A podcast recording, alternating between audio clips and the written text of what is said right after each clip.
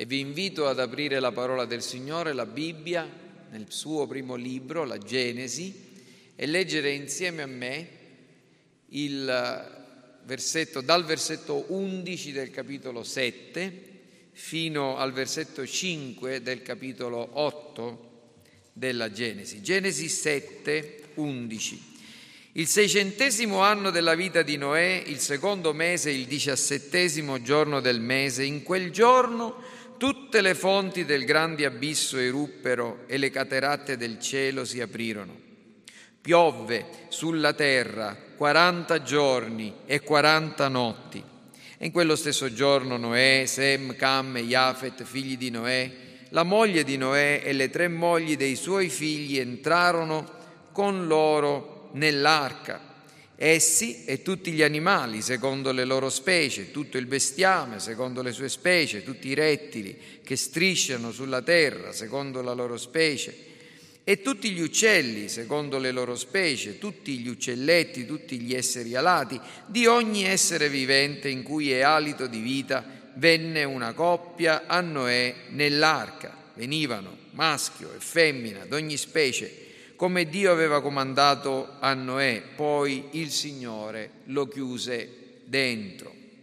Il diluvio venne sopra la terra per quaranta giorni e le acque crebbero e sollevarono l'arca che fu elevata in alto al di sopra della terra e le acque ingrossarono e crebbero grandemente sopra la terra e l'arca galleggiava sulla superficie delle acque. Le acque ingrossarono oltremodo sopra la terra, tutte le alte montagne che erano sotto tutti i cieli furono coperte.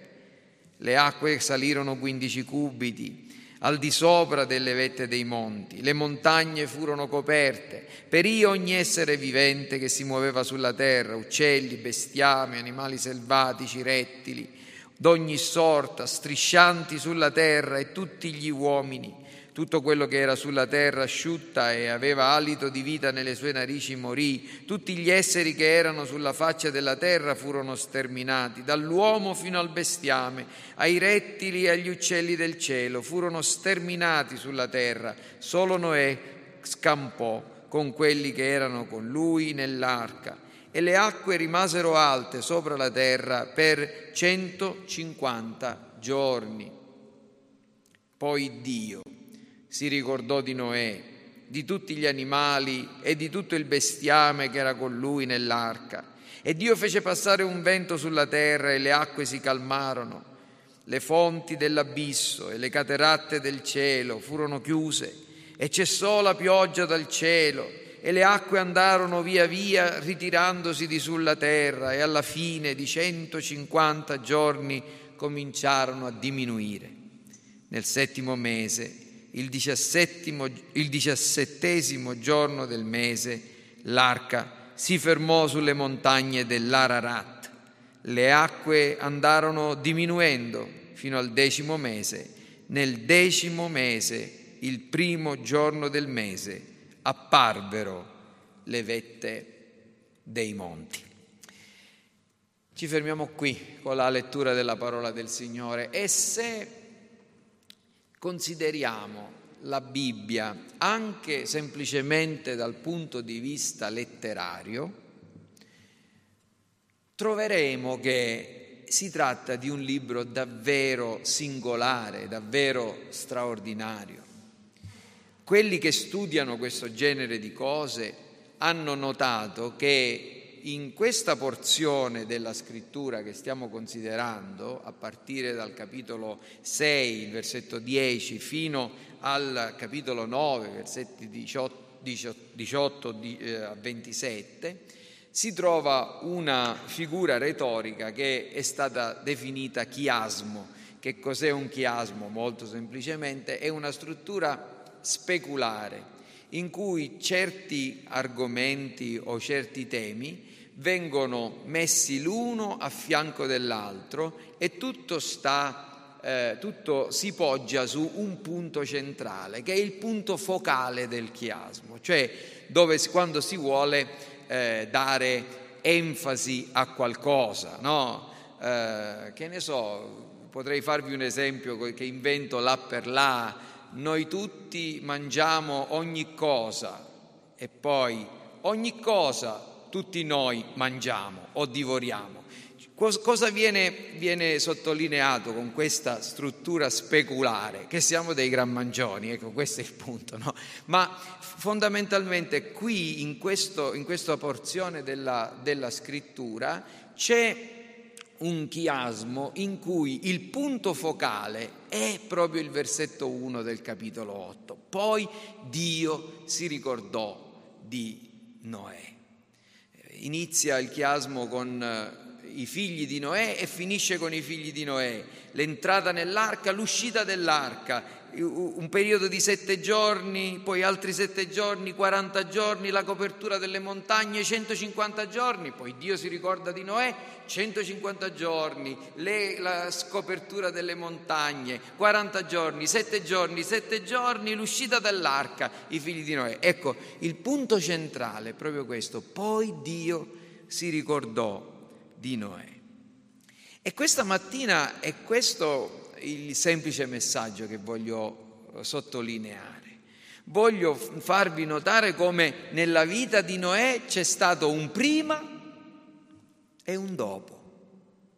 Un prima e un dopo. E vorrei che ciascuno di noi si chieda stamattina se si può dire la stessa cosa della propria vita. C'è stato un momento di passaggio, un momento in cui si possa dire prima e un momento in cui si può dire dopo. Poi Dio.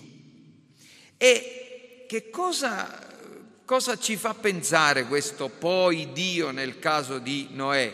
Che c'è stato un prima, un prima che Dio si ricordasse di Noè, adesso vedremo che cosa significa, che è quello che precede l'inizio del capitolo 8.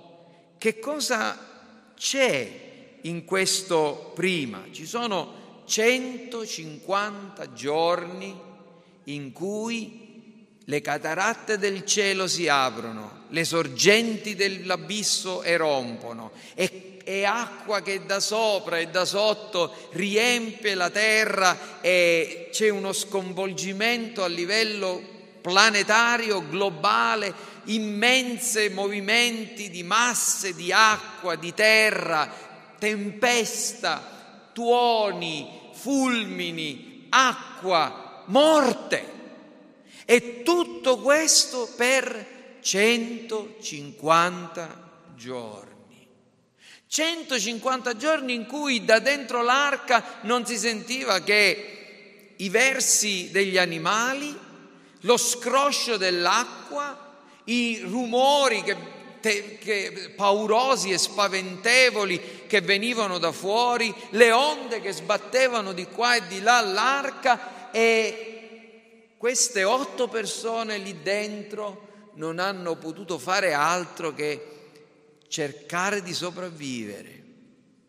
L'ultima cosa che Noè aveva sentito da parte di Dio era il suo ordine di entrare nell'arca e il rumore della porta dell'arca che si chiudeva, che in quei 150 giorni molto probabilmente sarà risuonato nella sua mente un po' come i suoni del martello che, da, che, che chiudono il coperchio di una cassa da morto.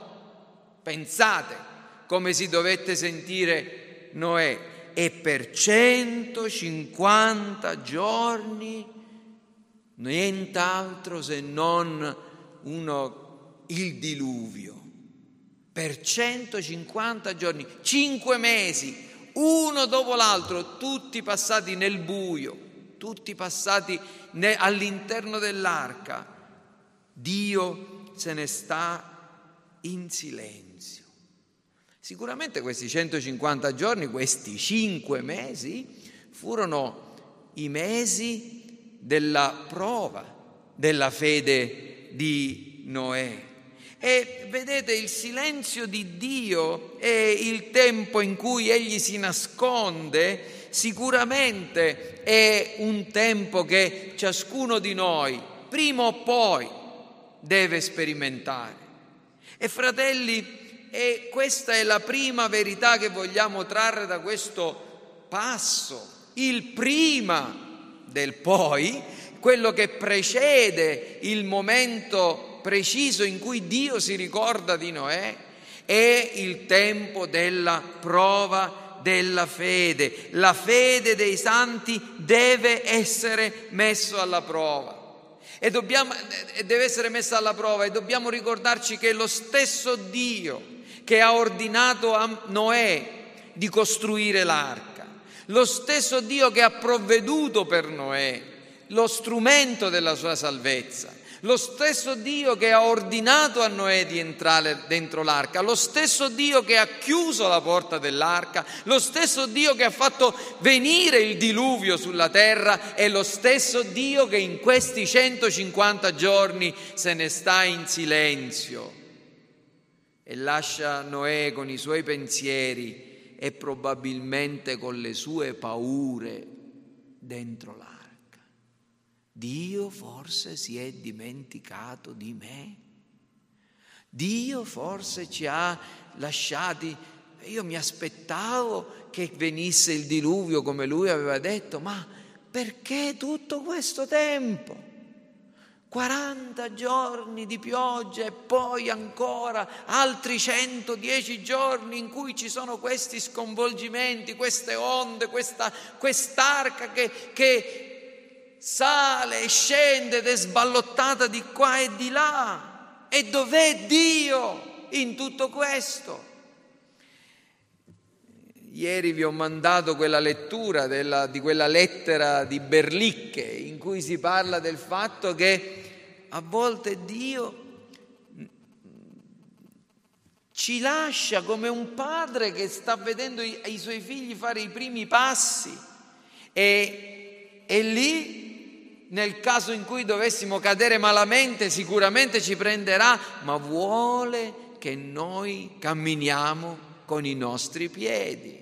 Ritira il suo conforto emotivo, non si fa vedere, è lì, ma si nasconde. Un Dio che si nasconde dagli uomini che egli ama. E vedete la fede autentica però è una fede paziente e la pazienza viene sempre ricompensata, perché nella crisi Dio va incontro a Noè e nell'oscurità dell'arca risplende un raggio della sua luce divina e della sua grazia. La presunta assenza di Dio è una prova della nostra fede che deve passare attraverso diluvi, attraverso oscurità, attraverso sofferenze, attraverso lunghi mesi di incertezze. Quando possiamo perfino giungere a pensare che Dio si sia dimenticato di noi? Se qualcuno di noi si trova nella prova, si trova nella stessa situazione di Noè, si sente come chiuso in una specie di scatola con l'inferno che si scatena là fuori e un timore, una paura dal di dentro, si sente risucchiare, venir meno. Deve sempre ricordarsi che quando Dio non si fa sentire né vedere, è proprio il tempo in cui Egli è maggiormente presente nella nostra vita. Il Signore sedeva sovrano sul diluvio. E se il Signore sedeva sovrano sul diluvio, come è scritto nel Salmo 29, egli sicuramente sedeva sovrano, guardando con grande interesse la vita, il cuore, i pensieri e le paure del suo servo Noè.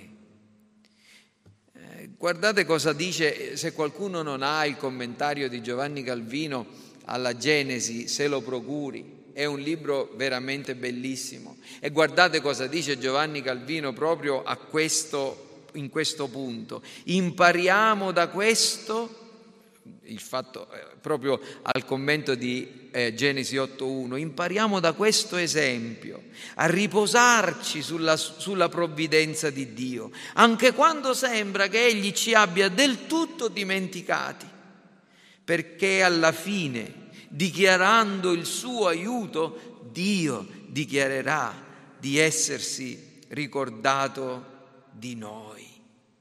E per quanto la nostra prova possa essere dura, severa, grave, bisogna pensare che proprio questo credente, questo piccolo uomo, Noè, con la sua piccola famiglia, è stato caro a Dio. Nostra, il silenzio di Dio, se la nostra fede persevera, non durerà eternamente. Il silenzio di Dio a un certo punto si fermerà. E se leggiamo la storia di Giobbe, vediamo un uomo profondamente provato da Dio.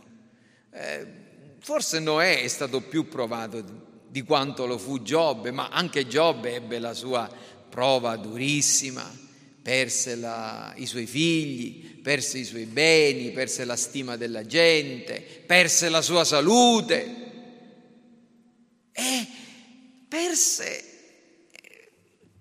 ebbe probabilmente, sapete, tutte queste cose saranno state delle grandi sofferenze per Giobbe, ma lo sapete quale fu la più grave sofferenza per Giobbe? Secondo me, eh, io posso sbagliarmi, fu quella di avere delle persone che avevano la pretesa di andare da lui per consolarlo e invece di consolarlo non facevano altro che avvilirlo e accusarlo.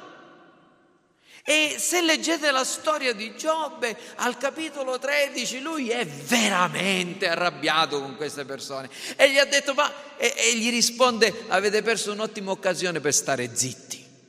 Se foste stati zitti, il vostro silenzio sarebbe stato, sarebbe stato considerato sapienza.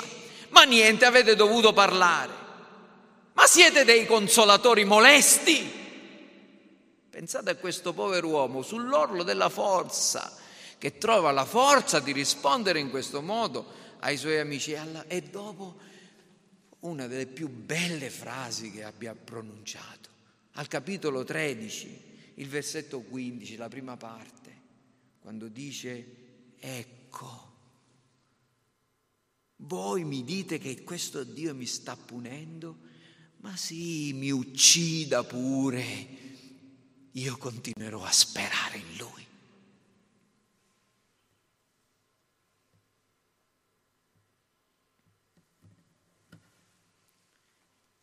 Egli è sicuro che il silenzio di Dio per quanto incomprensibile, non durerà per sempre. E questo è il prima, ma poi c'è appunto il poi. Poi Dio si ricordò di Noè e di tutti gli animali e, di tutto il bestiame che era con lui nell'arca. E Dio fece passare un vento il 150 giorno, dopo cinque mesi, quest'arca, immaginatevi, no? fino a questo momento quest'arca è, è sballottata destra, sinistra, l'inferno. Ma dopo cinque mesi il, il, si sente questo rumore, un vento, e il mare comincia a calmarsi. Dio si, questo è un segno. Questo è un segno, sta cambiando qualcosa. Siamo al punto morto inferiore? Sì, però stanno cambiando le cose. E vedete, molte volte noi guardiamo alle circostanze e ci avviliamo perché non vediamo altro che avversità e problemi. Però e questo è quello che noi dobbiamo considerare questa mattina, è importantissimo, dobbiamo cambiare prospettiva. Quello che deve guidare il nostro modo di vedere le cose non sono le circostanze, non sono le cose che stanno al di fuori di noi, sulle quali sinceramente non abbiamo il minimo controllo. Quello che dobbiamo fare è cambiare la nostra prospettiva, guardare le cose in modo diverso.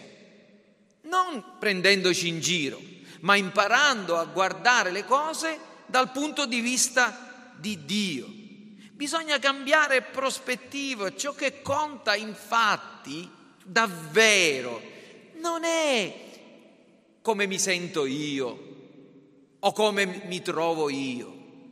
Quello che conta davvero non è la mia condizione, quello che conta davvero non è le persone che mi hanno ferito, che mi hanno fatto del male, quanta salute o, quale, o quanto denaro o quanto tempo o quanta popolarità io possa aver perduto. Posso essere malato, posso essere impoverito, posso essere abbandonato da tutti. Non sono queste le cose che contano. Ciò che conta è, ricordatevelo, come ci vede e come ci considera Dio. Qual è la sua attitudine verso di noi? Questo è quello che conta. E questo è quello che fece la differenza con Noè. Perché vedete, possiamo essere sani, ricchi e prosperi, eppure avere Dio come nostro nemico ed essere i più miserabili degli uomini. Nel capitolo 12 e nel capitolo 16 del Vangelo di Luca ci sono due eh, racconti, una è una parabola un'altra è, il racconto della storia del ricco e di Lazzaro. Quell'uomo era ricco, era, godeva splendidamente, oppure l'altra, la parabola del ricco stolto, un uomo che si divertiva eh, e che godeva splendidamente e che era prospero e che aveva avuto una bella stagione e la cui campagna aveva fruttato moltissimo e che doveva pensare cosa farò, come farò, dove metterò tutti questi soldi che ho, dove, dove metterò tutto questo grano, eccetera, eccetera. E poi arriva una voce, dice questa notte stessa la tua anima ti sarà ridomandata e tutto quello che hai accumulato di chi sarà? In altri termini, no, mi verrebbe da dire babbasonazzo, no? Che ti vanti a fare?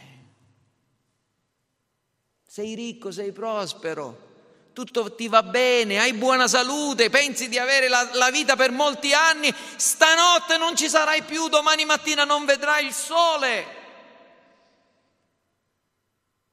Puoi essere ricco, prospero, puoi essere come il ricco della parabola, il ricco Epulone che aveva Lazzaro alle sue sue, alla sua porta, eppure avere Dio come nemico sei il più miserabile, la più me- miserabile delle creature. E poi puoi essere malato, povero, abbandonato, morto perfino, come nel caso di Giobbe, come nel caso di Asaf, come nella, nella Lazzaro della parabola o il Lazzaro amico di Gesù, fratello di Marta e Maria, morto da tre giorni, puzza già, in putrefazione o perfino morto nella tomba come Cristo, ucciso da Dio ed essere però amato da Lui. Ed allora sei la persona più ricca dell'universo. Quello che conta è che Dio si ricordò di Noè. Che Dio, qual era l'attitudine di Dio nei confronti di Noè? Questo è quello che conta, non dove si trovasse Noè. Il, è Dio, il nostro Dio, il Dio della scrittura, è un Dio che non può dimenticare. Qui al, al, capitolo 8 di Genesi è dove troviamo per la prima volta questa espressione, ma questa espressione Dio si ricordò di non la troviamo soltanto qui. Dio si ricorda di qualcuno, di qualcosa e quando noi leggiamo questo dobbiamo pensare che chi ricorda qui è l'Eterno, l'immutabile, l'onnisciente, l'onnipotente colui che sta giudicando il mondo, il suo atto di ricordarsi è assai diverso dal modo in cui noi uomini ricordiamo. Nel suo caso non significa che egli riporta alla consapevolezza, oh, mi ero dimenticato, dov'è Noè? Ah, sono passati cinque mesi. No, non è questo. Non è questo che Dio si era scordato di Noè e che adesso se ne ricorda, come se era occupato a fare qualcos'altro. No, Dio non è come noi siamo, che ci ricordiamo solo le cose che ci vogliamo ricordare, teniamo presente solo le cose che vogliamo e poi se non ci teniamo a qualcuno o a qualcosa non ci pensiamo più e poi ce ne dimentichiamo, viviamo per noi stessi, questa è la verità. Dio non è così. Dio è l'essere più generoso, gentile, tenero, amorevole dell'universo. Dio non può dimenticare Noè perché Dio è un Dio che ama e che fa grazia. Dio non si può dimenticare di noi. Colui che ha dato il suo unigenito figlio per noi non ci darà tutte le cose con lui. Perché dobbiamo cercare prima il regno di Dio e la sua giustizia? Perché questa è la cosa più importante. E Dio non ci negherà tutte le cose di cui abbiamo bisogno. È il nostro Padre Celeste. Egli non si dimentica di noi. Dio si, si, si, si guarda dal cielo, si abbassa a guardare nei cieli e sulla terra. Lo dice il Salmo 113 al versetto 6. Dio non passa oltre, non lascia nell'oscurità i suoi eletti e i suoi diletti e si ricorda di questo piccolo uomo, insignificante individuo. Che cos'è l'uomo che tu ne abbia memoria? Il figlio dell'uomo perché tu te ne prenda cura. Vedete, ricordarsi significa prendersene cura. E Dio si prende cura di Noè. Dio si ricordò di Noè. C'è stato un tempo in cui Dio si ricordò di Reno, si ricordò di Antonella, di Francesco, di, di Giovanni, di Andrea. Di... Si può dire che Dio si ricorda e fa qualcosa. Noi dobbiamo, proprio perché consideriamo questo Dio così grande, così glorioso, dobbiamo considerare quanto è straordinario il fatto che Egli si ricordi proprio di noi. Se c'è una persona che è importante, che si ricorda dell'ultimo dei suoi operai, noi diciamo che è una persona che è sicuramente amorevole. Qualcuno ha detto che nella fede c'è una sublime arroganza.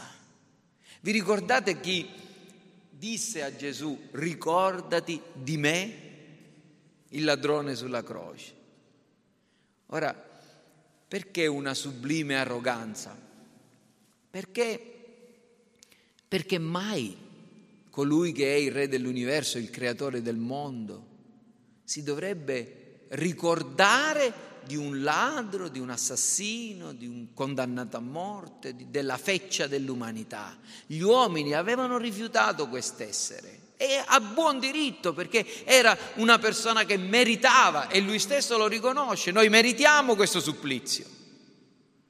Però la fede ha avuto il coraggio di rivolgersi al Re dell'universo e dire ricordati di me quando sarai nel tuo regno.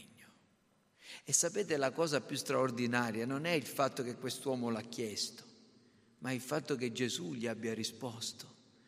È colui che non ha aperto bocca davanti a chi lo insultava, colui che non, ha risposto alle provocazioni di chi gli diceva scendi giù di croce se sei figlio di Dio, ha una parola per quest'uomo.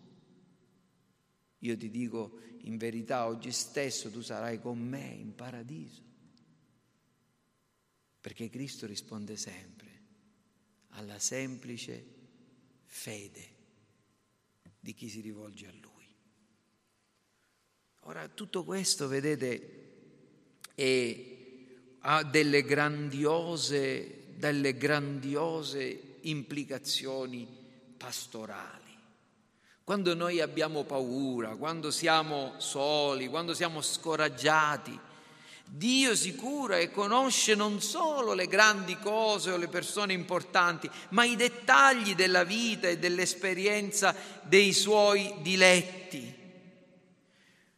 Io so che voi in questo periodo, che avete sempre pregato per me, ma so che in questo periodo state pregando di più per me.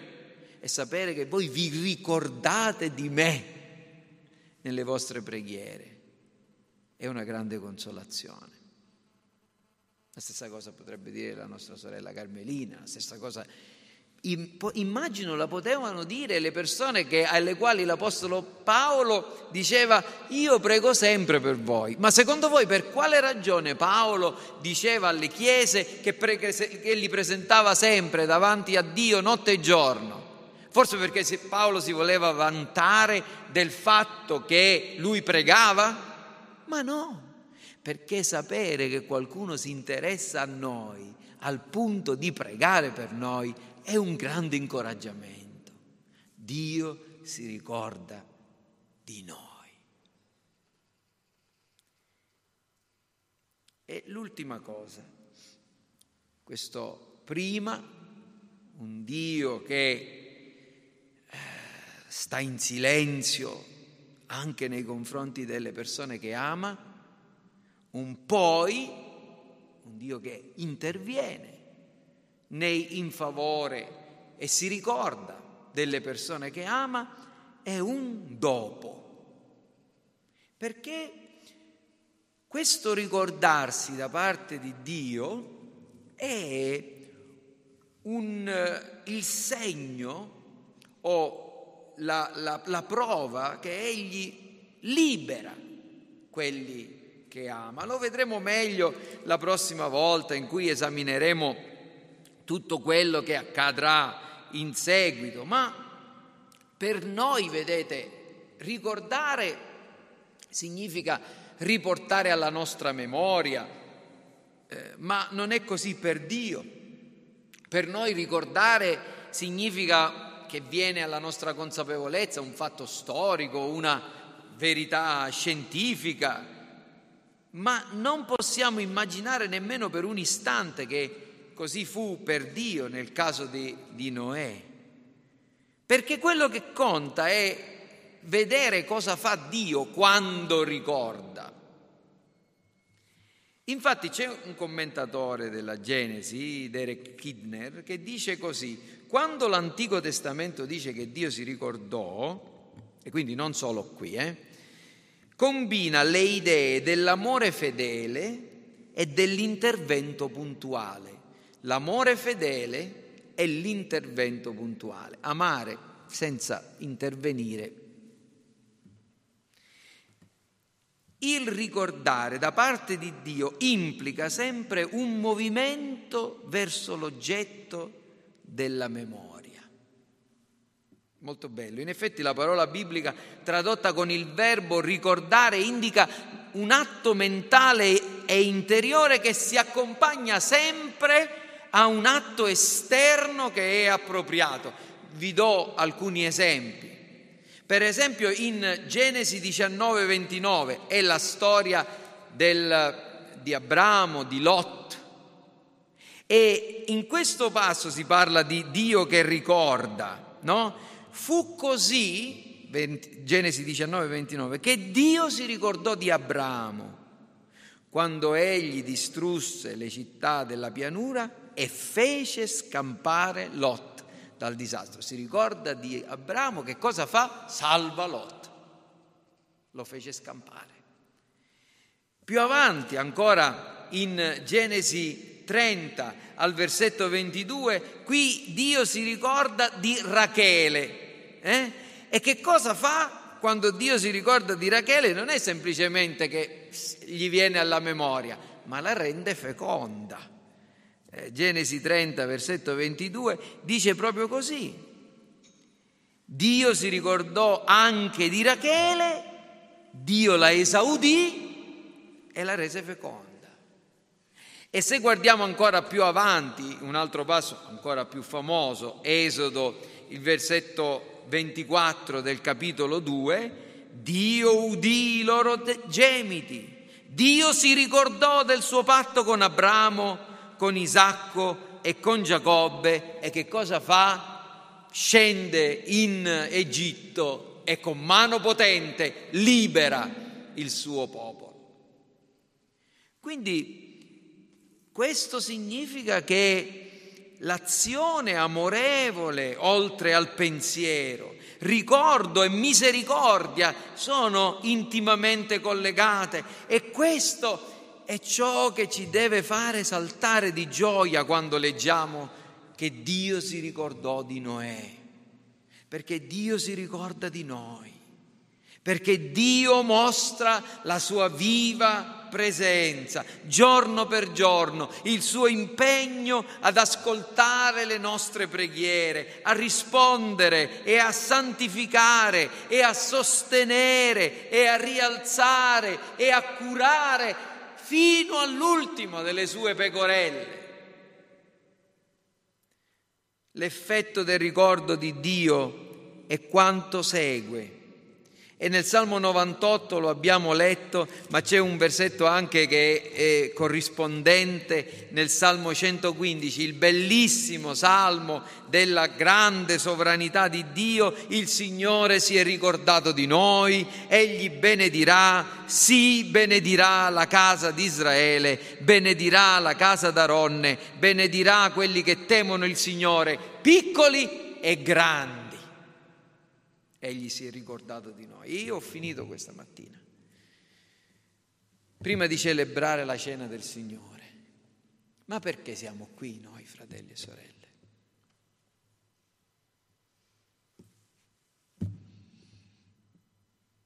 C'è una sola ragione, al di là del fatto che siamo qui perché siamo in buona salute, che abbiamo preso le nostre macchine, che abbiamo... Siamo qui per una sola ragione, perché Dio si è ricordato di noi. E sapere che Dio si è ricordato di queste persone qua, di voi, di me,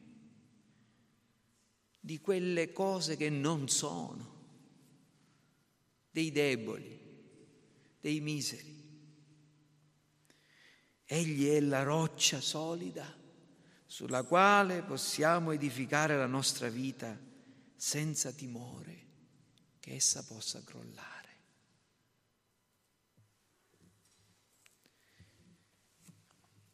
Noi stiamo per celebrare la Santa Cena e questo tema del ricordo noi lo troviamo anche nella Santa Cena. Quando Gesù ha detto fate questo, lo ha detto aggiungendo ricordatevi di me. Questo Dio che si è ricordato di noi per primo, che ci ha amati per primo, ci chiede questa mattina di ricordarci di Lui. Ricordatevi di me, che noi possiamo tradurre, no? Tenetemi presente, tenetemi a cuore, considerate la mia persona, meditate su di me, annunciate il mio nome al mondo, vivete alla luce dei miei insegnamenti, appoggiatevi su chi io sono, su ciò che io ho fatto per voi, su quello che vi ho insegnato, su quello che vi ho ordinato, su quello che vi ho promesso. Ricordatevi che ho lasciato il cielo e mi sono fatto uomo. Ricordatevi che ho patito le pene dell'inferno e ho sopportato ogni tentazione. Ricordatevi che mi hanno sputato in faccia, che io non ho risposto e non ho maledetto chi mi malediceva, ma ho benedetto chi mi, chi mi malediceva. Ricordatevi che io sono andato sulla croce e ho versato fino all'ultimo goccia di sangue per voi. Ricordatevi che sono sceso nell'inferno, che sono stato nella tomba per tre giorni e tre notti. Ricordatevi che sono risorto. Ricordatevi che ho promesso che ritornerò. Ricordatevi di me, che in questo momento sto intercedendo per voi. Ricordatevi di me. Non vivete come se io non ci fossi, non vivete come se io non avessi insegnato, non fossi venuto. Ricordatevi di me, bambini, anziani, ricordatevi di me in ogni momento, nei momenti felici e nei momenti di tristi, nei momenti di gioia e nei momenti di sofferenza, nella salute, nella malattia, nella povertà, nella ricchezza, sempre ricordatevi di me, ricordatevi di me la domenica mattina, ricordatevi di me la domenica sera, ricordatevi di me il lunedì mattina e il sabato sera, sempre ricordatevi di me. Ricordatevi di colui che non si dimentica di voi.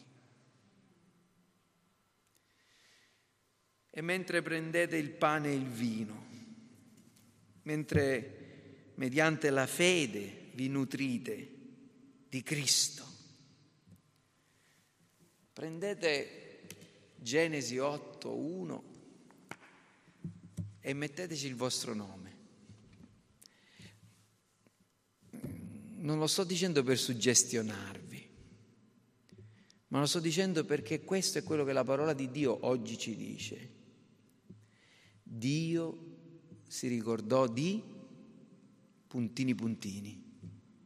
Poi Dio si ricordò di Reno, di Eloise, di Giovanni, di chiunque si viene, viene avanti.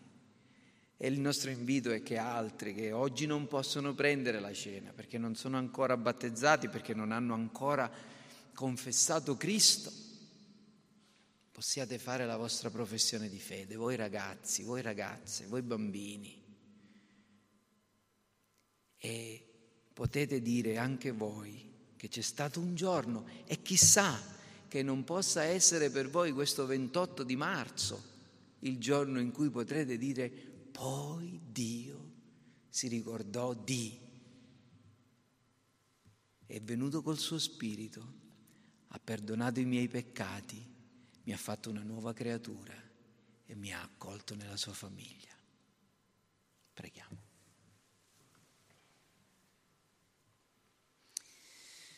Signore Padre nostro, è con grande debolezza che veniamo davanti a te, ma anche con la grande fiducia che tu sei l'Iddio di grazia e che non conta quanto possiamo essere sani o ricchi o prosperi, in quale diluvio ci troviamo o in quale momento di gioia e di esaltazione stiamo vivendo. Quello che conta è il fatto che tu ti sia ricordato di noi e che ci hai, secondo la tua misericordia, visitati mandando il tuo figlio e poi nel nostro cuore mandando il tuo spirito. Ti chiediamo che ancora oggi, oh Signore, noi ci possiamo rallegrare alla tua presenza. Te lo chiediamo nel nome di Cristo. Amen.